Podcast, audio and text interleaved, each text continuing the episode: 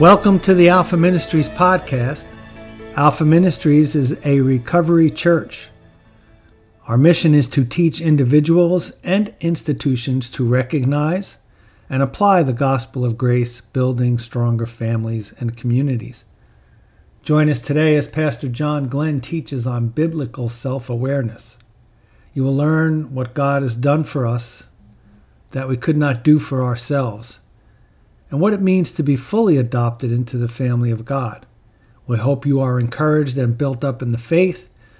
If you have any questions or comments, be sure to email us and look for some information about us in the show notes. Here's John.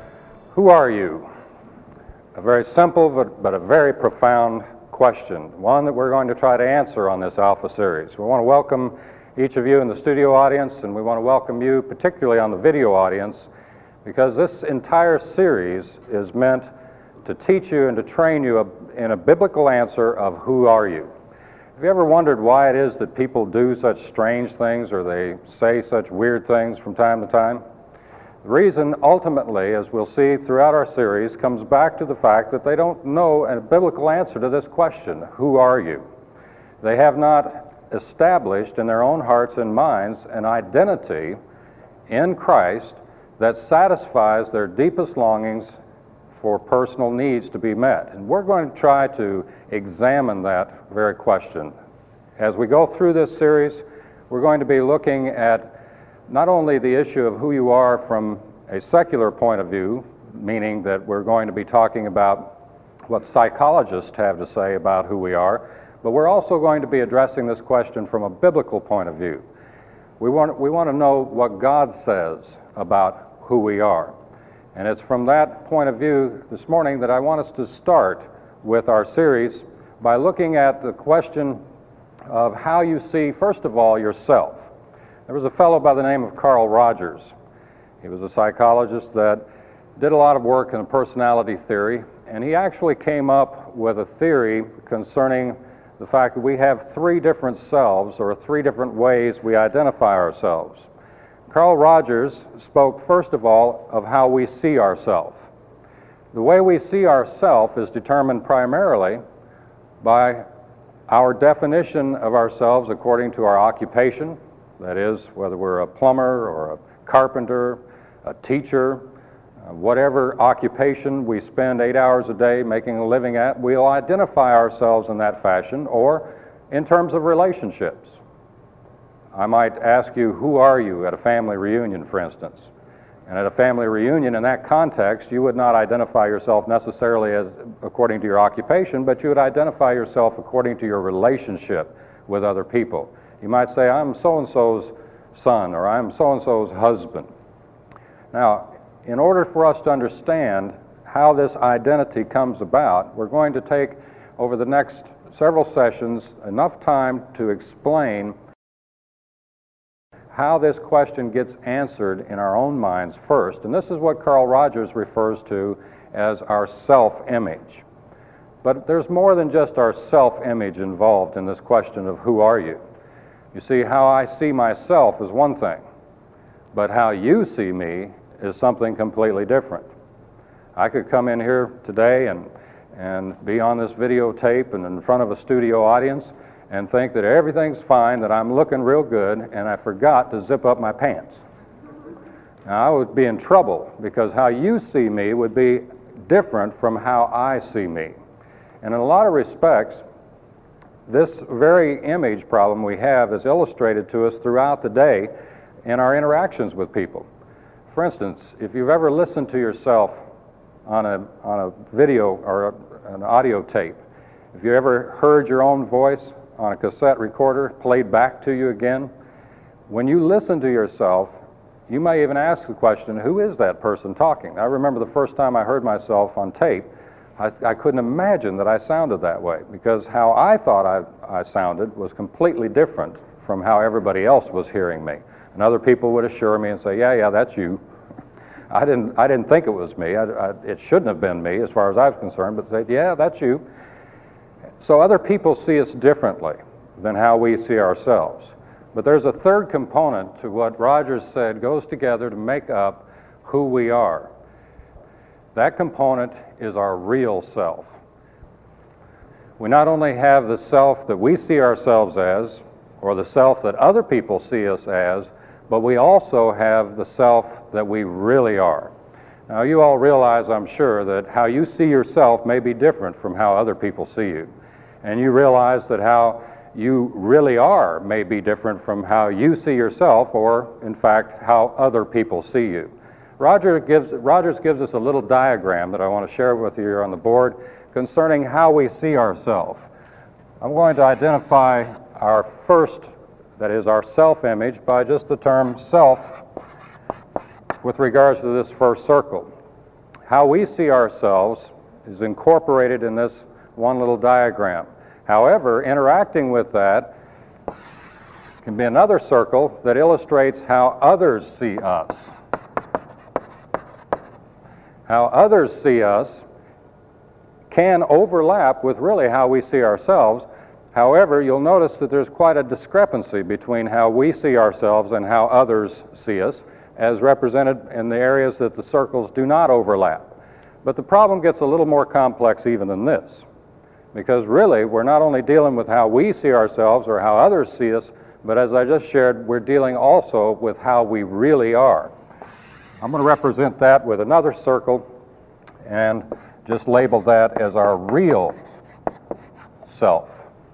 How we really are is what we're going to be concerned with in the Alpha series because our whole program is going to be devoted to explaining in detail who God has made us to be, who we really are, so that we can first of all begin to believe that ourselves and line up our own self image with God's picture of who we are. And then, secondly, as we do that in our relationships, other people will see us the way God sees us, the way we see ourselves. In other words, what we're trying to do is to get ourselves together here. We're trying to get all of these selves to line up. Now, in his personality theory, Rogers says that the reason we have tension inside, the reason we have conflict, the reason we have problems, is because how we see ourselves is different from how others see us, and also is different from how we really are. And that creates such a tension inside of us that it generates emotions that move us and direct us in everything we say or do.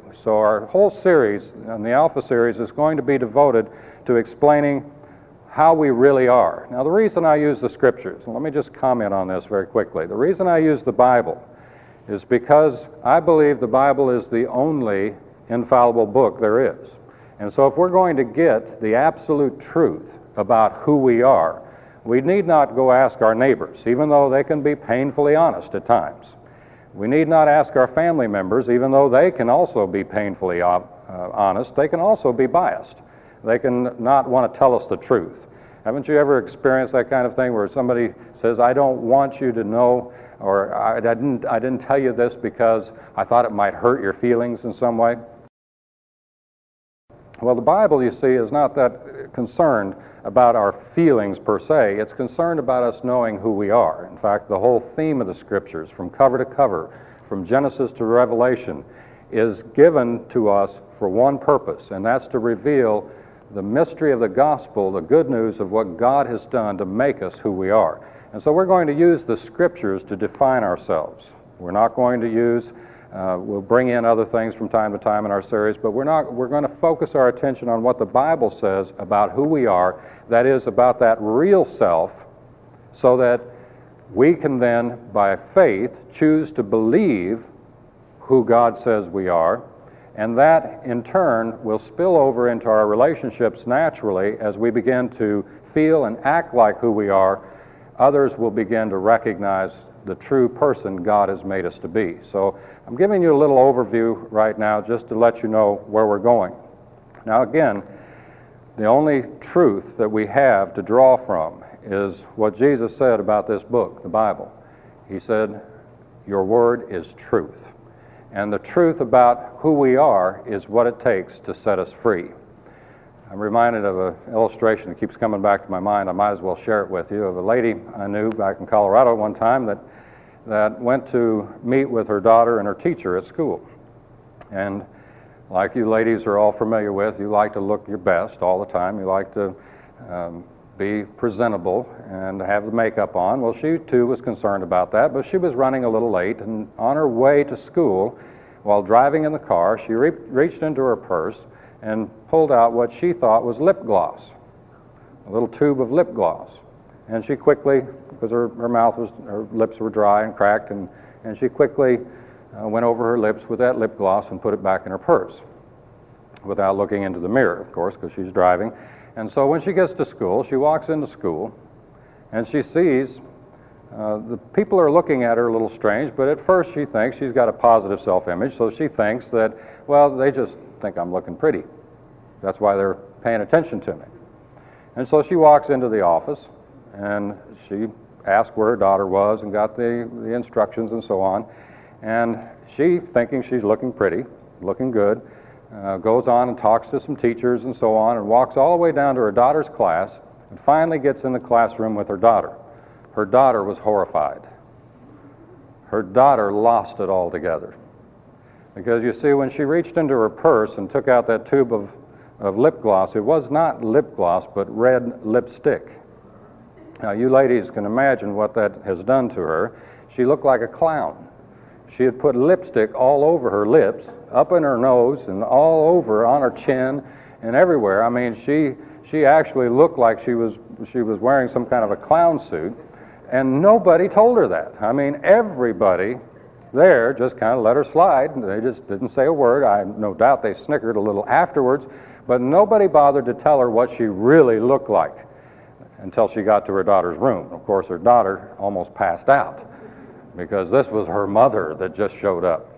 And a mother dressed like that is bound to uh, cause a daughter some problem. Now, the point I'm getting to is this that the way we see ourselves, the way we think about ourselves, sometimes is radically different from how other people see us. And sometimes they're too polite to tell us that difference. Sometimes they're un- uninvolved or uninterested, so they won't tell us that difference.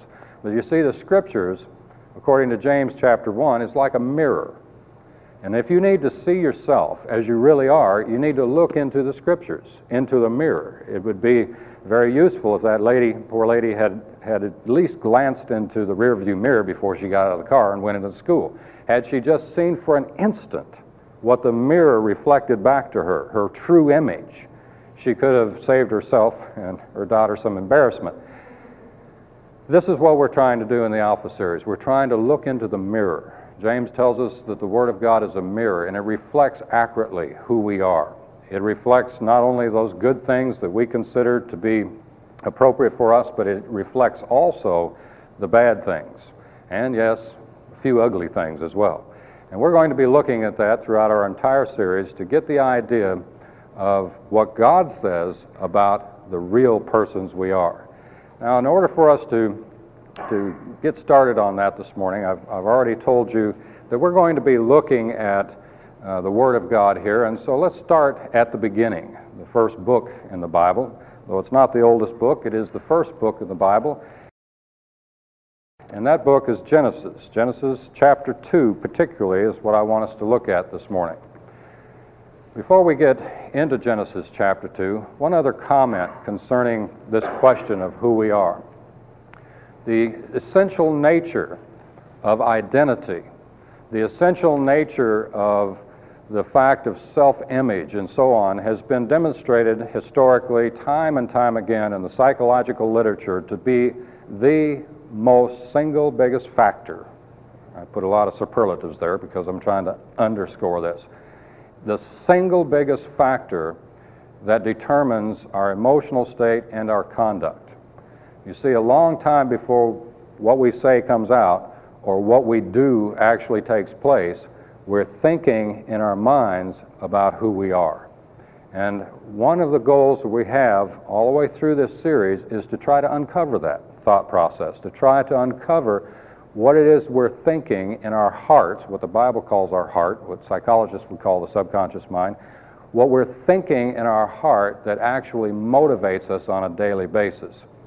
I cannot underestimate the importance of this, and I would like for you, not just you, the studio audience here today, but uh, particularly those of you who are using these tapes as training tapes, I would like for you to begin even now, at this very first session, to begin to process in small group the question, Who are you? How do you identify yourself? Because unless we come to grips with that basic thought structure or belief system on who we think we are, we cannot really address any permanent kinds or see any kind of permanent change in our behavior, in our conduct.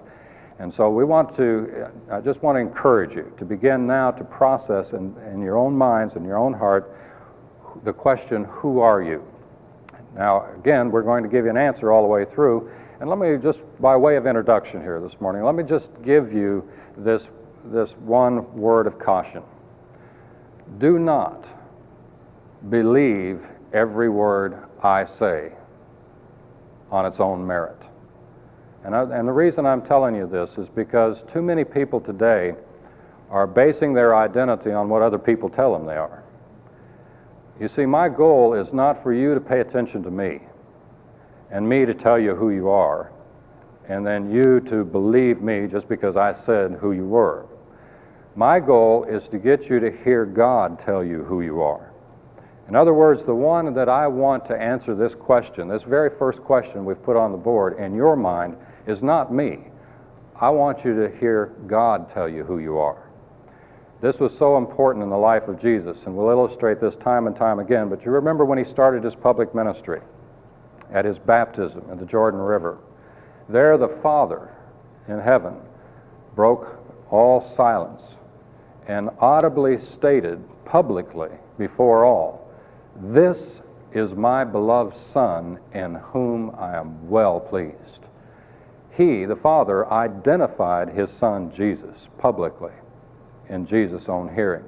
Now, this is the critical thing that all of us need.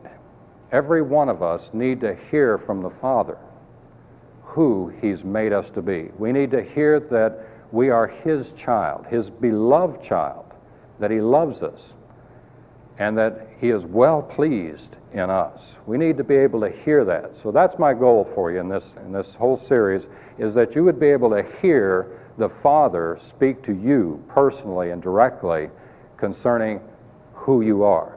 Now, as we then go to the Scriptures, I want us to approach the Scriptures as a revelation from God the Father concerning that very question Who am I? What does God say about who we are? What does He tell us in His Word?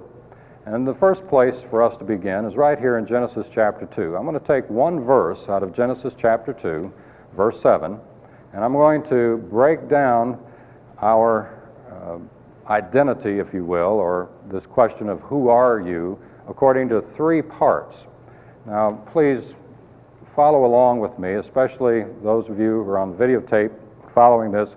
Please understand that as I speak these terms, as I actually use these words, uh, these are terms that I have, have defined for myself. So they are what I call operationally defined. That is, for the purpose of this class, for the purpose of this series, we're going to de- define certain terms in this way.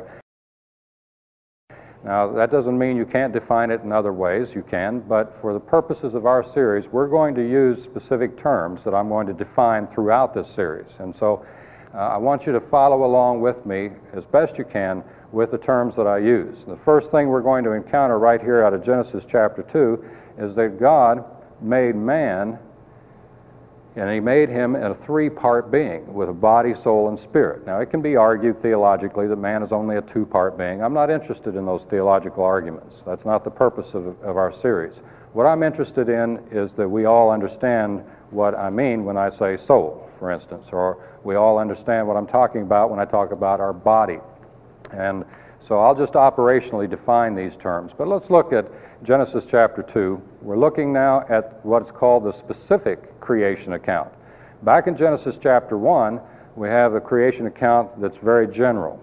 And about verse 26 of the first chapter, God said, Let us make man in our image and after our likeness. And there's a lot that could be learned by that. But I want us to look at the specific account. After he'd gone, gone ahead and finished all this creation, God then uh, comes back and under the inspiration of the Holy Spirit, he inspires the writer now to give us a little more detail on what he's already covered.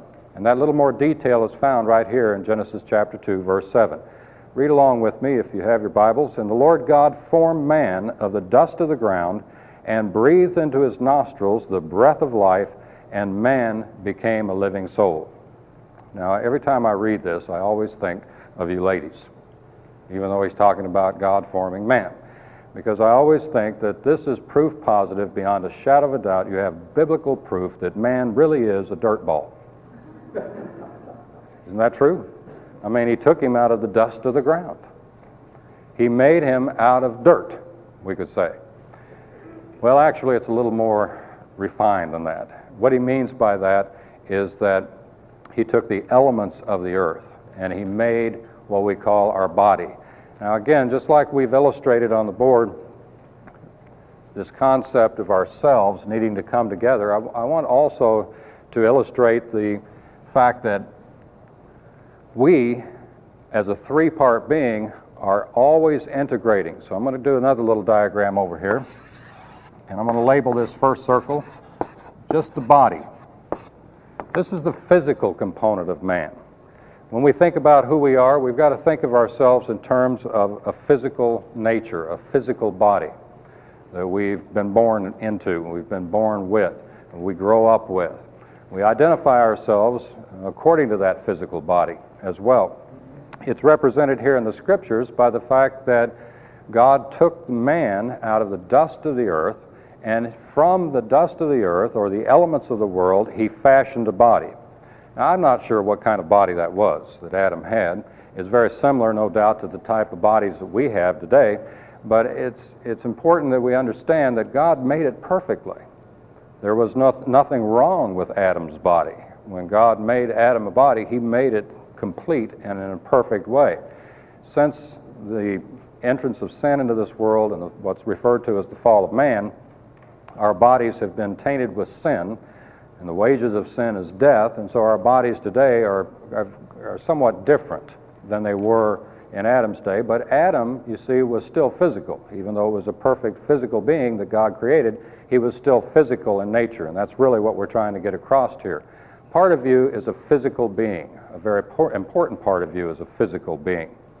But to that physical body, God, if you read it in, in chapter 2, verse 7, God breathed into that physical body the breath of life, or literally in the Hebrew, the breath of lives. Now, it's important that we understand that God wasn't giving Adam CPR here. Okay, he wasn't just breathing uh, in some air to get him cooking and get him up and running. He was doing something a little different than that to this physical nature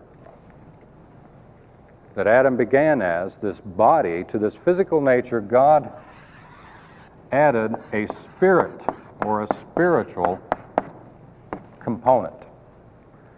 To the physical part of us, God added a spiritual part. Now, the way I get that is out of the term translated in English as breathe. When God breathed into his nostrils the breath of life, Adam became a living soul. That term, translated breathe, comes from a Hebrew word ruach in the, in the Hebrew, which is elsewhere translated breath or spirit. In other words, anytime the Old Testament talks about spirit, it uses the same term.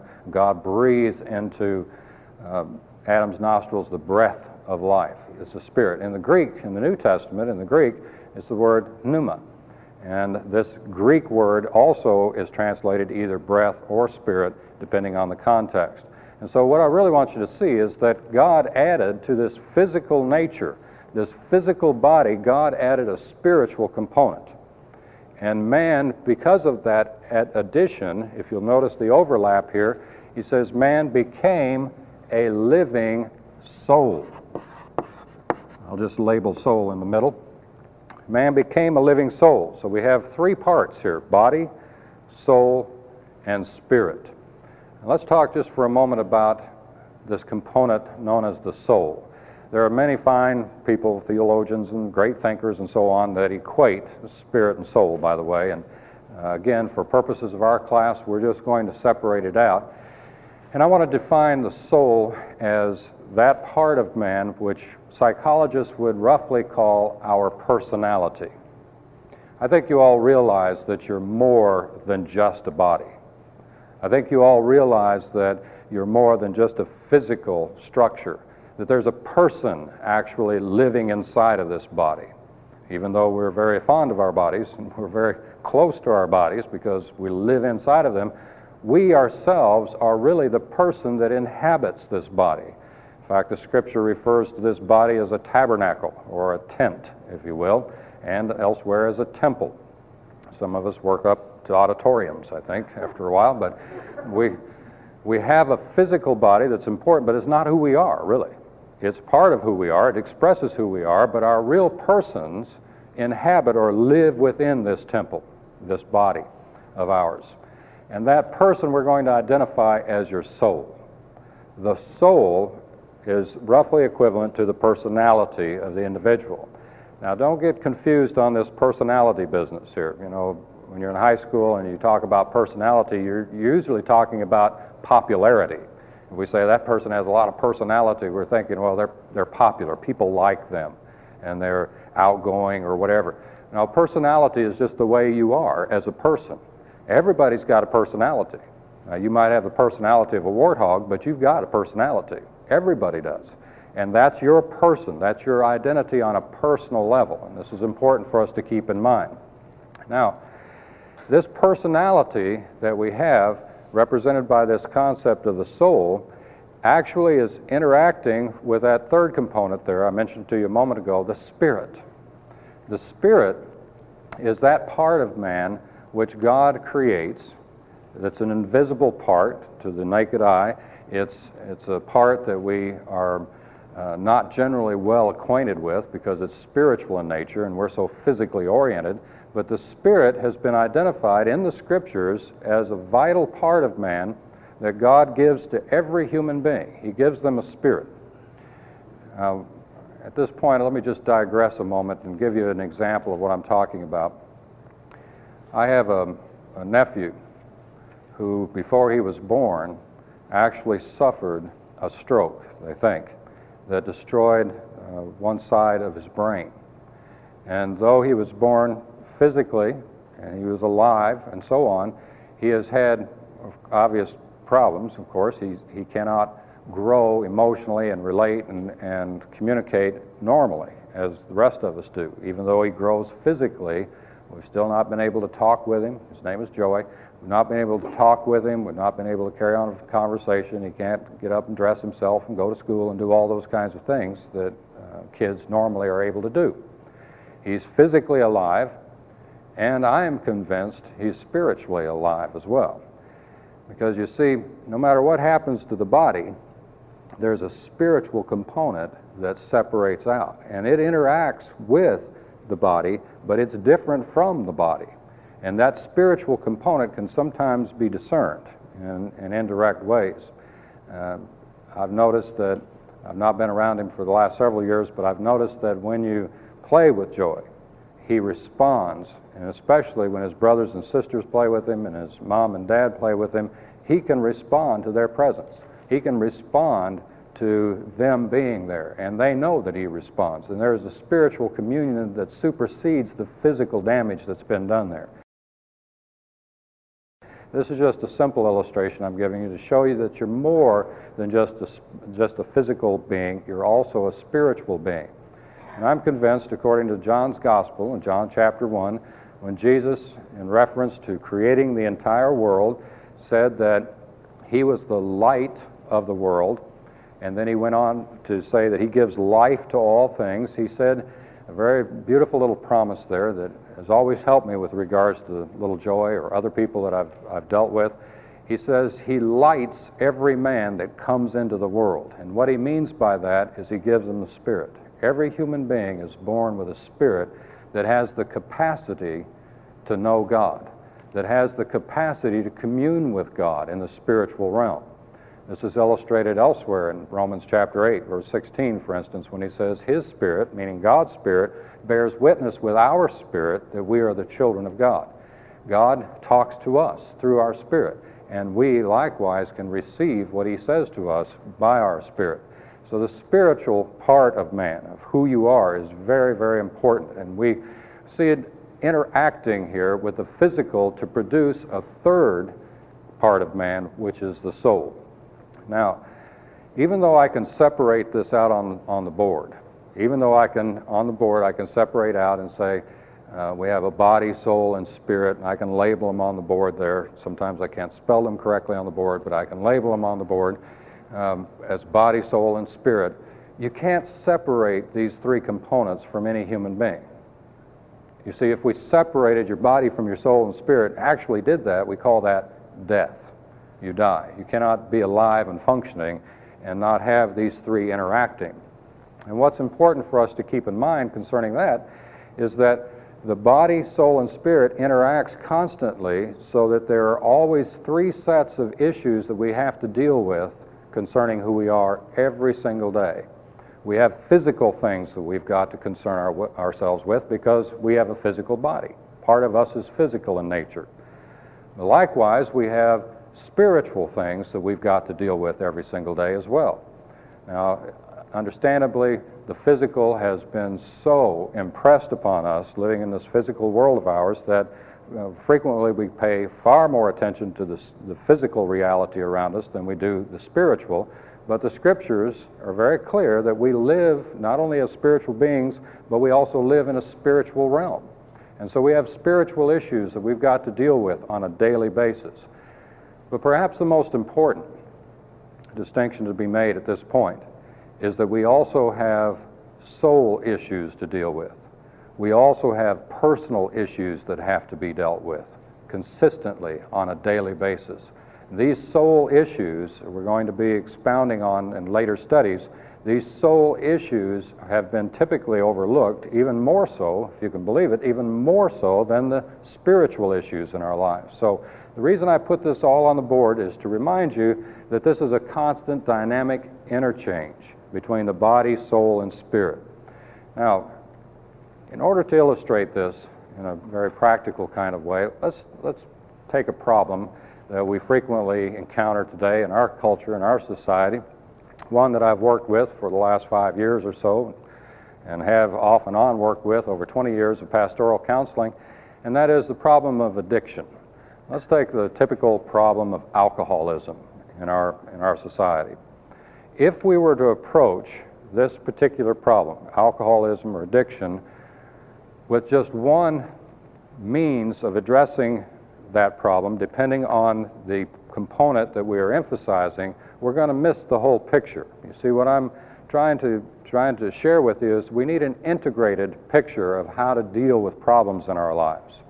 For instance, have you ever heard someone say, well, his problem is alcohol? Well, if that's his problem, that physical substance is fairly easy to get rid of, isn't it? You can just pour it down the drain. You can just not buy it. You can not have it around, not bring it in the house. And if you can get rid of the alcohol and you can get a man sober so he's not drinking alcohol, then his problems are all over. No, his problems are not over. One third of his problems, you might be able to say, is over. The physical component of his problems the, fa- the fact that the body is being affected adversely by that addictive process, that might be over, but you see, he is not just a body. He also has a soul, and he's also a spirit. And these issues must likewise be addressed because they impact or are impacted by the other.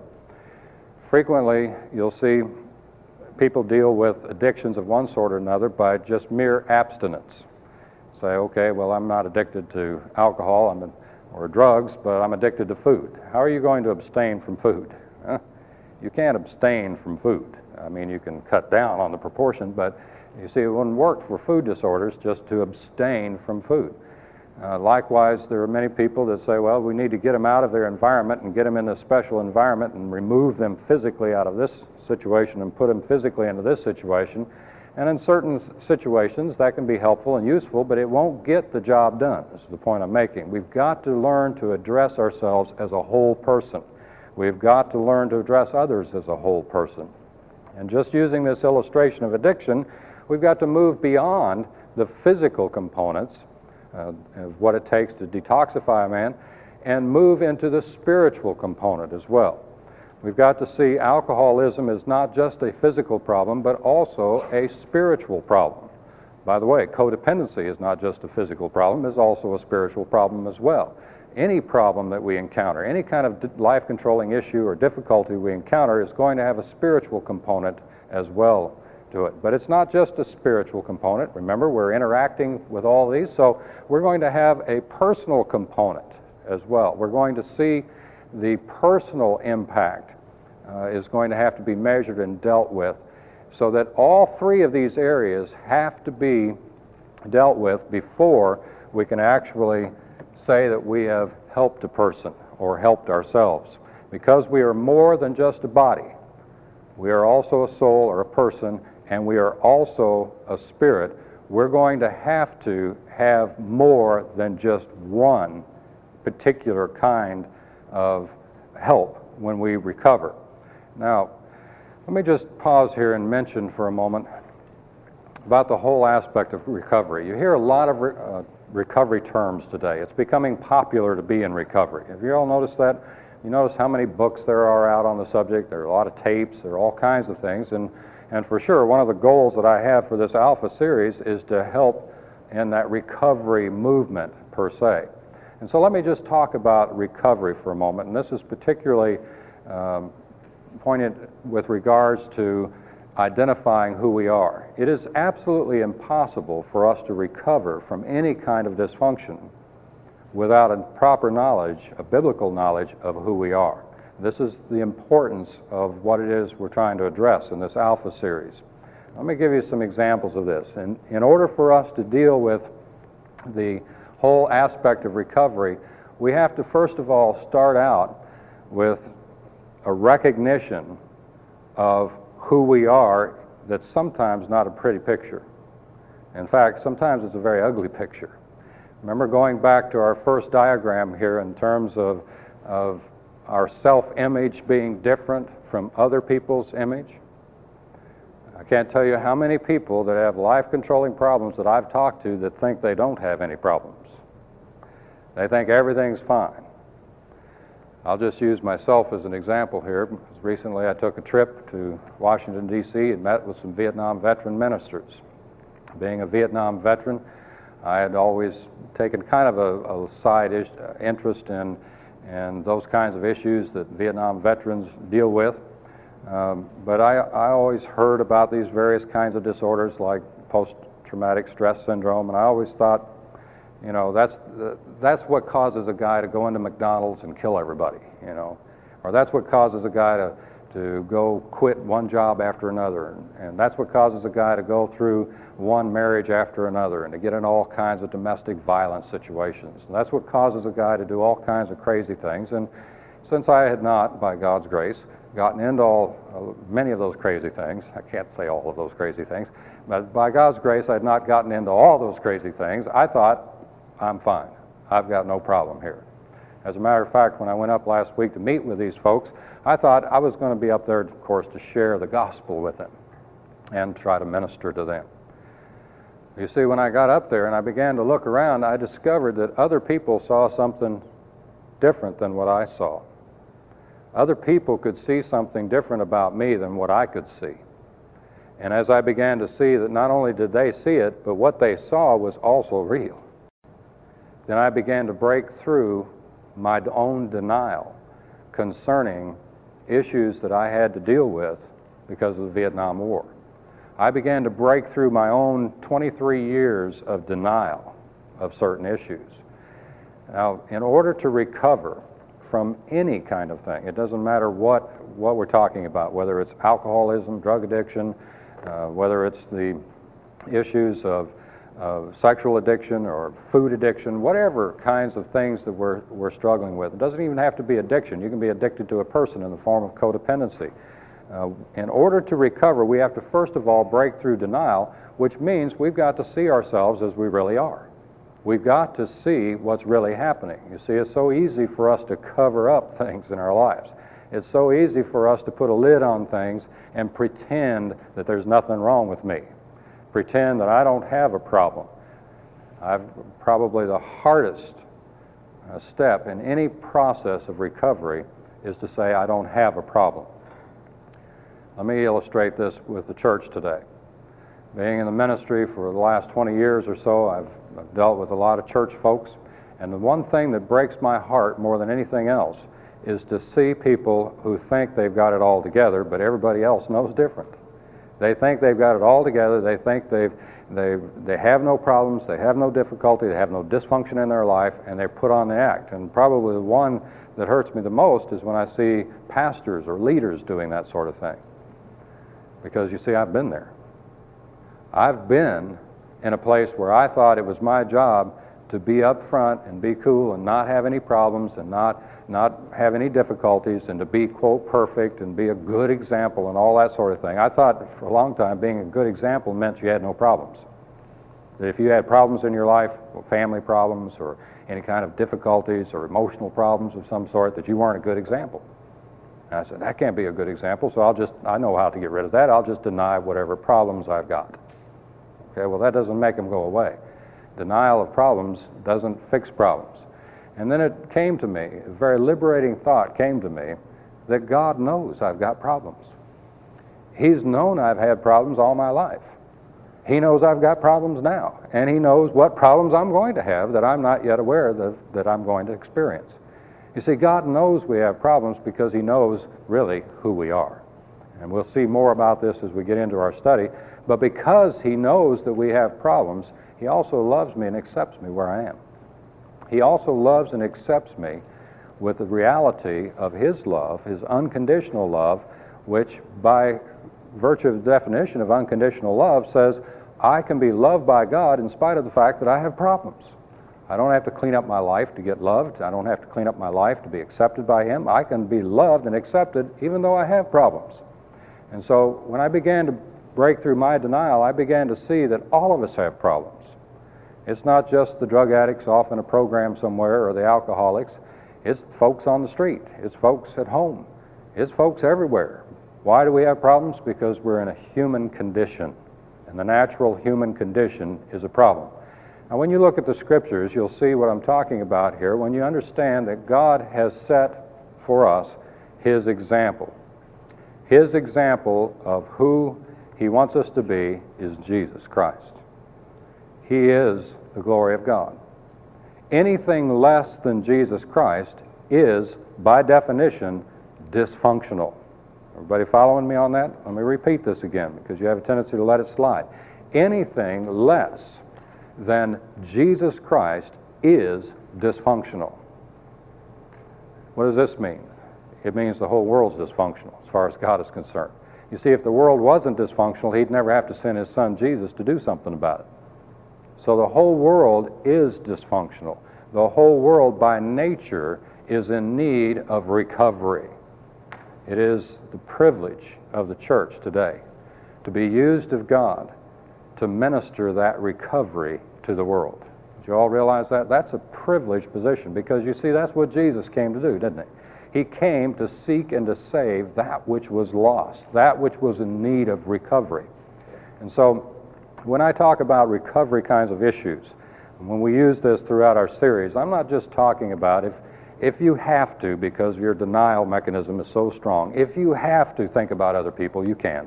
I'll, I'll, I'll allow that. All right, if you have to project out on other people, you can. But really, if you're going to receive something out of this series, you're going to have to start looking at yourself. You're going to have to start looking at your own issues. You're going to have to start looking at who you are, who God has made you to be, not just from a physical side, but also from the personal and the spiritual side as well. Now, there's one other factor that I want to address here very quickly before we uh, run out of time in this session. I want you to see that there's a little more complicating uh, issues here determining who we are out of this diagram of the body, soul, and spirit. I want you to also be able to see that we live simultaneously in two worlds at the same time. So I'm just going to draw a little line down through the middle and label this one side over here next to the body as the physical. This is the physical realm that we live in. And likewise, we not only live in this realm that we can see and touch and taste and hear and smell and so on with our physical senses, but we also live in a spiritual realm as well. This spiritual realm that we live in is perhaps more real. Believe it or not, this spiritual realm is perhaps more real than the physical realm. And the reason I say that is because God, who is a spirit, was here before the physical realm. So there was a spiritual realm before the physical realm. He created the physical realm. He mediates the physical realm. He'll alter the physical realm as he will, but he himself, being a spirit, continues. Now, a lot of people have trouble with the spiritual realm. Let me just comment on this real quickly. The spiritual realm is hard for us to lay hold of because we can't see it with physical eyes. We can't hear it with physical ears. We can't touch it with our physical hands. Nonetheless, it is true and it is real, and we live in it. And within both of these realms, both the physical and the spiritual realm, there are factors that determine who we are, that make up historically who we've come to be. And I want to just identify those factors very quickly for you. First of all, there's the factor from the physical side of heredity or environment. If you go back to ask, who are you and why are you this way, then a lot of the answer to that question is going to come from your environment, or from your heredity, rather. It's going to, I'm the way I am because my parents are the way they were, and they gave to me much of what I, what goes in to make me who I am. There's a lot of genetic research that goes into this. There's a lot of uh, hereditary types of studies and so on. I'm not going to get into all the depths of that, but let's just recognize that one of the things that determines who we are is our genes, the fact that we are genetically shaped and molded to be who we are. Now, obviously, uh, no one chooses those, those genetic, that genetic structure. We, we inherited. Uh, we didn't have any choice in that. I was born the way I was born. However, that's not the only factor on the, on the physical side that determines who we are. There's also a factor of environment. Environment just simply means you are shaped and molded by the things around you, by the family system you grew up in, for instance, by the style of communication within that family system that you grew up in. You're shaped and molded by experiences of the culture that you were raised up in. All of this goes together to make up who you are. Now, you all realize that had you been born over in, in uh, overseas somewhere, uh, over in Russia, you'd be completely different than how you are now. Your, your language would, would be different, your education would probably be different. There'd be a lot of things different about who you are just because you were born elsewhere. So these environmental factors also shape us. But those are just on the physical side. Let's swap over now to the spiritual side. Likewise, there's some factors on the spiritual side to shape and make up who we are. The first of those factors I'm going to list out is just simply God, who is a spirit.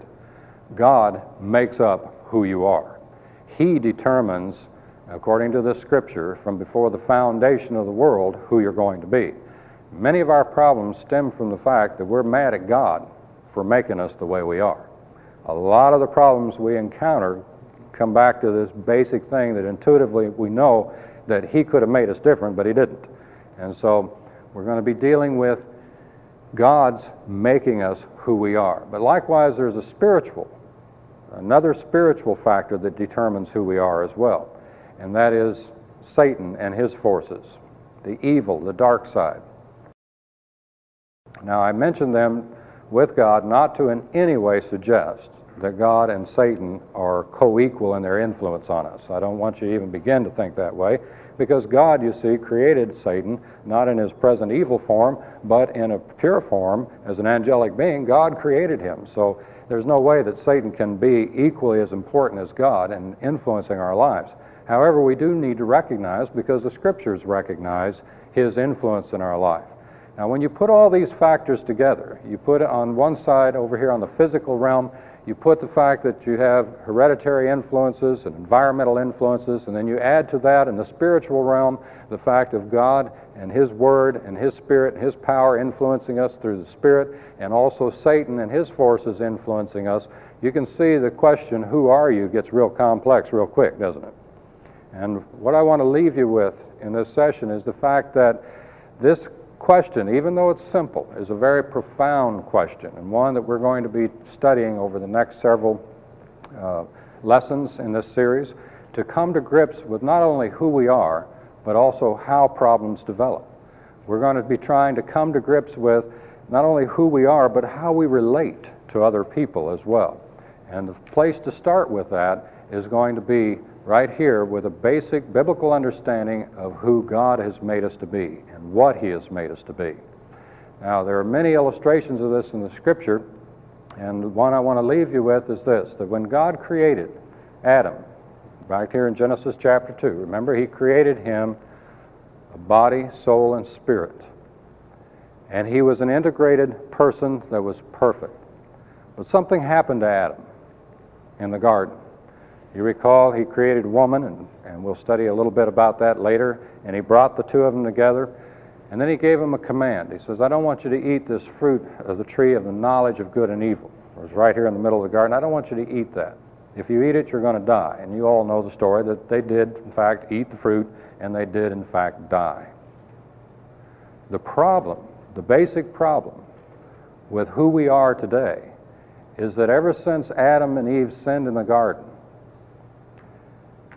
death was passed on to every generation since then.